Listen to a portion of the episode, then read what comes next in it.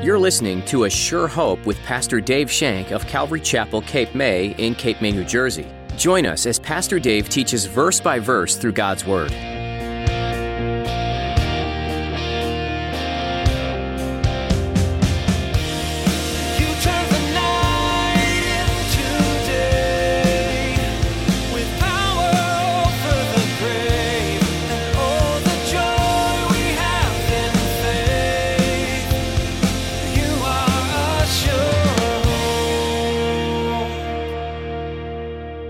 To guarantee that Jesus was dead. When he pierced his side, it went up into the heart and it broke the sac around the heart, which is covered with water. It's interesting that the medical terminology for this is a ruptured heart. Jesus died of a broken heart. His heart was broken because of the sin that came upon us. His heart was broken for you and for me.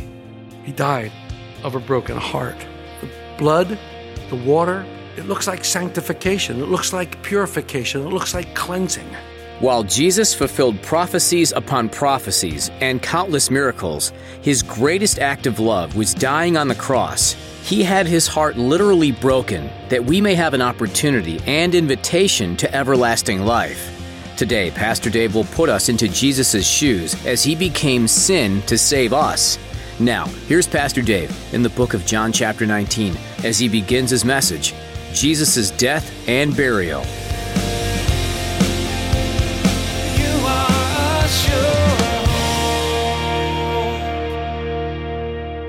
John 19, beginning in verse 31. Therefore, because it was the preparation day, that the bodies should not remain on the cross on the Sabbath, for the Sabbath was a high day, the Jews asked Pilate that their legs might be broken, that they might be taken away. Then the soldiers came and broke the legs of the first and of the other who was crucified with him. That's Jesus. But when they came to Jesus and saw that he was already dead, they did not break his legs. But one of the soldiers pierced his side with a spear, and immediately blood and water came out. And he who has seen has testified, and his testimony is true, and he knows that he is telling the truth so that you may believe. For these things were done that scripture should be fulfilled. Not one of his bones shall be broken. And again, another scripture says, They shall look on him whom they pierced. After this, Joseph of Arimathea, being a disciple of Jesus, but secretly for fear of the Jews, asked Pilate that he might take away the body of Jesus. And Pilate gave him permission, so he came and took the body of Jesus. And Nicodemus, who first came to Jesus by night, also came bringing a mixture of myrrh and aloes, about a hundred pounds. Then they took the body of Jesus, bound it in the strips of linen with the spices, as custom of the Jews is to bury. Now, in the place where he was crucified, there was a garden, and in the garden a new tomb in which no one had yet been laid. So there they laid Jesus because of the Jews' preparation day, for the tomb was nearby. So, as I was looking and preparing for today's message and trying to figure out what the Lord was trying to say to us through these scriptures, it came to me about our Christian faith. Our Christian faith is not based on mystical hope. It's not based on cunningly devised fables made up by men. The Christian faith is based on fact. In fact, it's based on facts. Facts that rest in the fulfillment of prophecy through the death, burial, and resurrection of our Savior Jesus Christ. Our Christian faith is based on the evidence that Jesus died for our sins. He was buried and he rose again on the third day. This is what we call the gospel or good news. The apostle Paul, when writing to the Corinthians for the first time, in 1 Corinthians 15, he uses two scriptures, two verses to describe this gospel. And he spells out what the gospel is and how important it is for us to embrace it and share it with others. He reminds the Corinthians of the gospel he preached among them in verse 3. He said that Christ died for our sins in accordance with the scriptures, that he was buried, and that he was raised on the third day in accordance with the scriptures. This is the essence of the gospel. But if you're a Bible student and you've read through the epistles, you know that Paul warns us that many false gospels will appear. Many false gospels will appear and be on the scene. They will be offered to those who are unsuspecting, those who don't know or don't have true knowledge of God's word.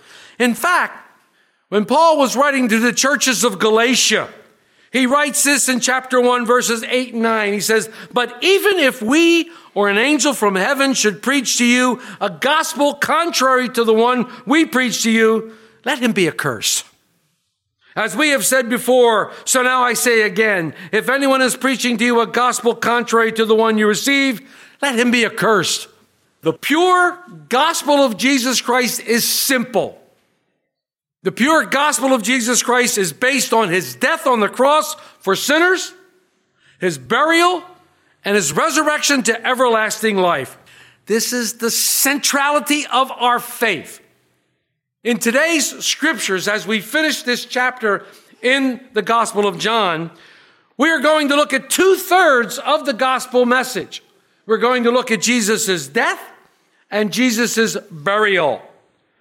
I don't want to look at these as simply a historical fact, but they are. They are an historical fact, and we are certainly going to look at it from that view. But I also want to look at what was might be going through the minds of the apostles, of his followers during this time after he was crucified. So that's where we're going today. John focuses his gospel on the deity of Jesus Christ, that God came in the flesh. God was from the beginning, in the beginning, the Word was with him, and the Word became flesh and dwelt among us, the Word being Jesus Christ. And what he does is he takes Old Testament scripture and he proves that fact to us. Now, if you've been with us, we have been studying through chapter 19. After Jesus was scourged, Pontius Pilate gave the order that he would be crucified. And then by nine o'clock that morning, they nailed Jesus to a tree, to a cross. He hung there for six hours. And about three o'clock in the afternoon, Jesus cried out, It is finished. And he gave up his spirit. And we end it last time in verse 30. So when Jesus had received the sour wine, he said, It is finished. And bowing his head, he gave up the spirit. Now, I want to point something important out to you. The last five words He gave up his spirit. The very important point here Jesus gave his life up. No man took his life from him. Jesus gave it up, and he gave it up for you, and he gave it up for me, and he gave it up for the entire world. For God so loved the world that he gave his only begotten Son. Jesus gave up his life. It's a very important point. We see from verse 31 that this was a special days for the Jews. It was a preparation day. Let's look at verse 31a. In fact, let's read the whole verse. Therefore, because it was the preparation day that the body should not remain on the cross on the Sabbath, for the Sabbath was a high day, the Jews asked Pilate that their legs might be broken and that they might be taken away. The Sabbath day was approaching. In fact, the very next day would be a Sabbath. Jewish days begin at dusk. They begin at dusk. When the sun goes down, that's the beginning of the Jewish day. The next day would be the first day of the Passover. It would be the first day of the Passover feast. The first day and the last day were considered high holy days. They were high Sabbaths, and that's what John is talking about. Now, the Jews had to prepare for the Sabbath day in advance. Why? They couldn't do any work on the Sabbath. No work was allowed on the Sabbath. They couldn't even kindle a fire. They couldn't wash clothes, clean house. They couldn't do any chores at all. They couldn't prepare food. They could serve it, but they couldn't prepare it. There was no baking of any kind. They couldn't even set the table for the Sabbath day meal. That was considered work. So they had a preparation day, a day when all this activity would take place. This just wasn't a Sabbath day that was coming up. It was a Passover Sabbath. It was a high holy day. John tells us that it's a high day of the feast, the last day. Passover lamb was slain on the 14th day of the month, which was the day before. So we're right at that point. Jesus is dead. He's died. He's the Passover lamb was slain on that day. The 15th day began at the evening. This is why they wanted their legs broken. They didn't want these men hanging there on the cross during the Sabbath day. Now, usually when a crucifixion took place, it could take upwards to five days for someone to die. Crucifixion was excruciatingly painful, excruciatingly painful. And they wanted to break their legs because they didn't want them there during the Sabbath. Now, think about this. Here is these holy men. Here is these holy men, these Pharisees, these Jews, didn't want people that they put there, that they killed, hanging on the Sabbath day. They didn't want Jesus hanging there, an innocent man that they put to death. They were more concerned about their law than putting an innocent man to death.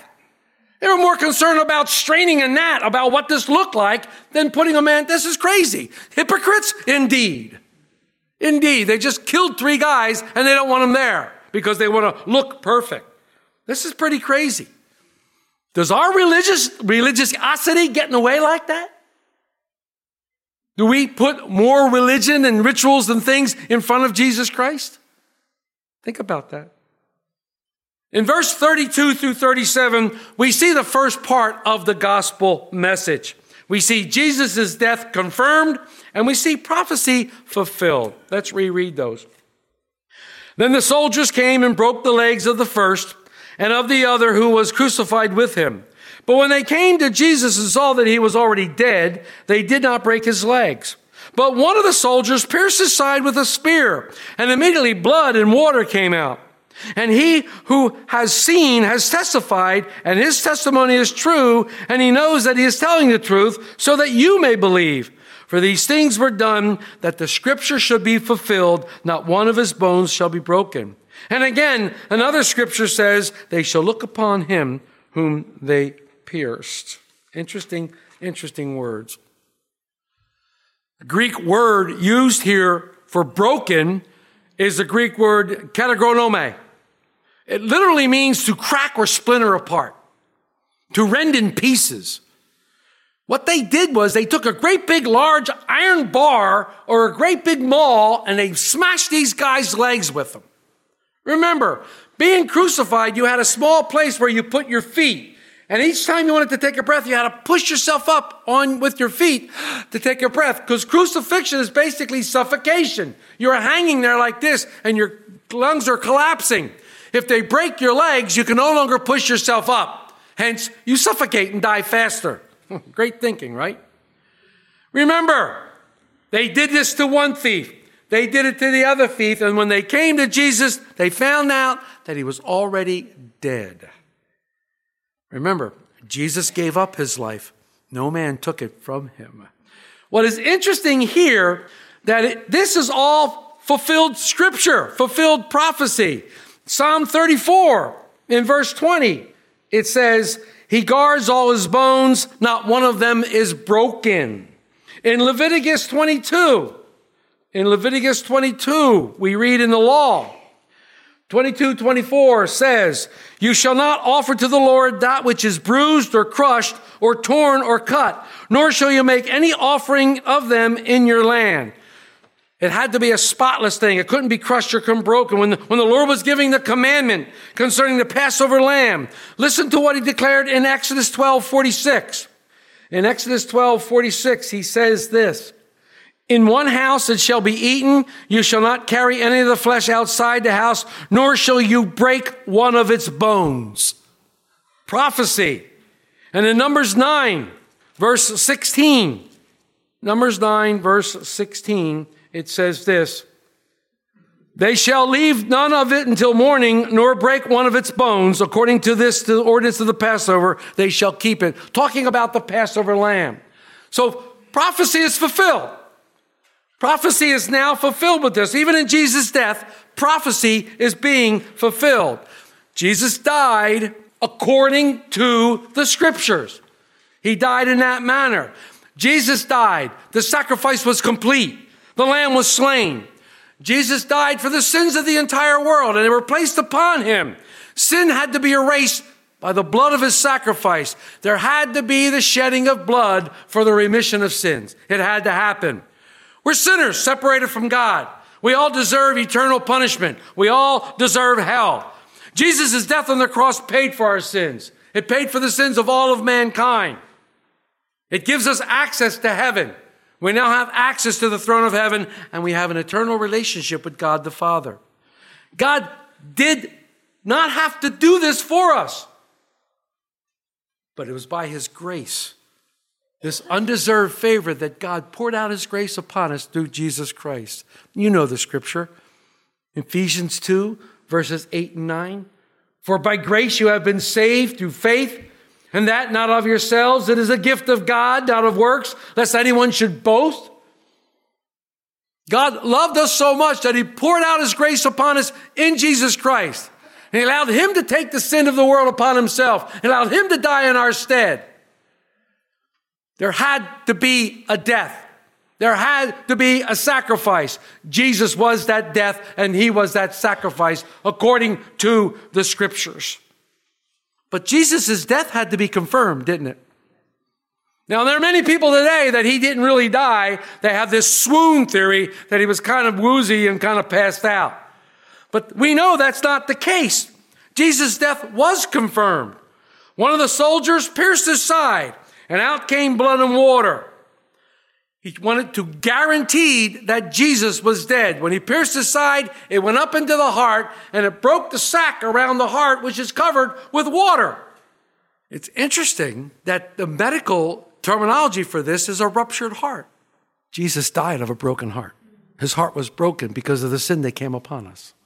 His heart was broken for you and for me. He died of a broken heart. The blood, the water, it looks like sanctification. It looks like purification. It looks like cleansing. 1 John 1 9 says that if we confess our sins, he is faithful and just to forgive our sins and to cleanse us from all unrighteousness. This cleansing is done by his blood. One commentator said this, listen to this quote. There may be a symbolic meaning here. The blood speaks of our justification. The water speaks of our sanctification and cleaning. The blood takes care of the guilt of the sin and the water deals with the stain of sin. Unquote. Ladies and gentlemen, brothers and sisters, make no mistake about it. It is an historical fact that Jesus died on the cross that day. All four gospels record it. The book of Acts speaks of it. The epistles mention it time and time again. It is written by the uh, Josephus, one of the great scholars. It is written by other Hebrew scholars. It is an historical fact that Jesus Christ died on the cross that day. And that's why it is so important to believe the gospel in its entirety. The first part of the gospel, Jesus died according to the scriptures. The soldier fulfills another prophecy, a really great prophecy, and they shall look on him whom they pierce. This is Zechariah 12 10. And it's a double fulfillment here, as most prophecies are double fulfillment. When the uh, soldier looked upon Jesus, he was dead. And he recognized he was dead. He looked upon him whom he had pierced. But Zechariah was looking much further ahead. Zechariah was looking much, much further ahead to Jesus' return. When the Spirit fell on the nation of Israel, Jesus returns. He's the pierced one. His head with the crowns of thorns have pierced. His hands have been pierced. His side has been pierced. And they look on him whom they pierced. They look on him. They will turn away because They've been trusting in something that was foolish. They've been trusting in false gods. And here's their one true Messiah standing before them. Standing before them, and it says they look on him whom they pierce and they mourn. And they mourn. This breaks my heart for them. That they finally realize, oh no, it's him. It's true. They look on him who is pierced. They realize that we take responsibility for killing him. part responsibility. I'm responsible for Jesus' death. You're responsible for Jesus' death. But the Jews saying, We're taking responsible for it. We killed him. They mourn. And then the Jewish people turn to Jesus in repentance. What a glorious time. They return to Jesus in repentance, the mourning as if the mourning for a firstborn, a son. It fulfills Romans 11, 26, but it says all of Israel will be saved. And other passages that talk about the physical return of Jesus Christ to earth. They welcome him as Savior. But it says they looked upon him. They, they looked and they mourned. I see a pattern for us coming to Christ in this. Looking upon him, seeing who he really is, understanding what happened on the cross, we begin to mourn for our sins. We begin to rec- recognize that we're sinful, that we're wretched, sinful creatures, and we need a Savior. And we see what He did for the cross on the cross, and we accept, and we come to know, know Him, and we come to salvation. You remember in John 3 when we studied that? A beautiful passage in John 3, in verse 14 of John 3, when Jesus says, As Moses lifted up the serpent in the wilderness, even so the Son of Man must be lifted up. Remember the serpent in the wilderness? Snakes bit the children of Israel because of their apostasy and they were dying. And Moses pleaded the case with God. And God said, Fashion a serpent out of brass. Brass means judgment. Fasten a serpent out of brass, put it on a pole, and put it before the camp. Whomever looks at the serpent after they're bitten will not die. And they were all running around, and a snake would bite them. And they would look at the serpent and they would be healed. Oh, you got bit by the snake. Look at the serpent. I'm not going to fit. Look, what did Jesus say? As Moses lifted up the serpent in the wilderness, so must the Son of Man be lifted up. If we look to him, if we look to him and mourn our sin, we are drawn to him. And we see this beautiful picture. We must look at him first, and then we're drawn to him. In the midst of your sorry circumstances that you're moaning and groaning about, look to Jesus and be drawn to him.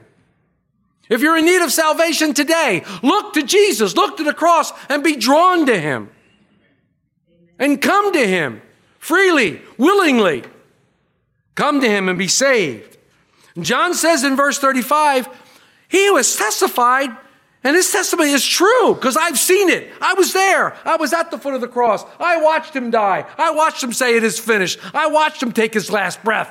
I was there. I saw it. It's true. This is why John wrote his gospel. We'll find out in um, John 20, 21 and 31. It says, 30 and 31. And truly, Jesus did many other signs in the presence of his disciples, which are not written in this book. But these are written that you may believe that Jesus is the Christ, the Son of God, and that believing you may have life in his name. It's the whole purpose of John's gospel. So Jesus' death is confirmed, prophecy is fulfilled, testimony is true, and finally, Jesus is buried. You are a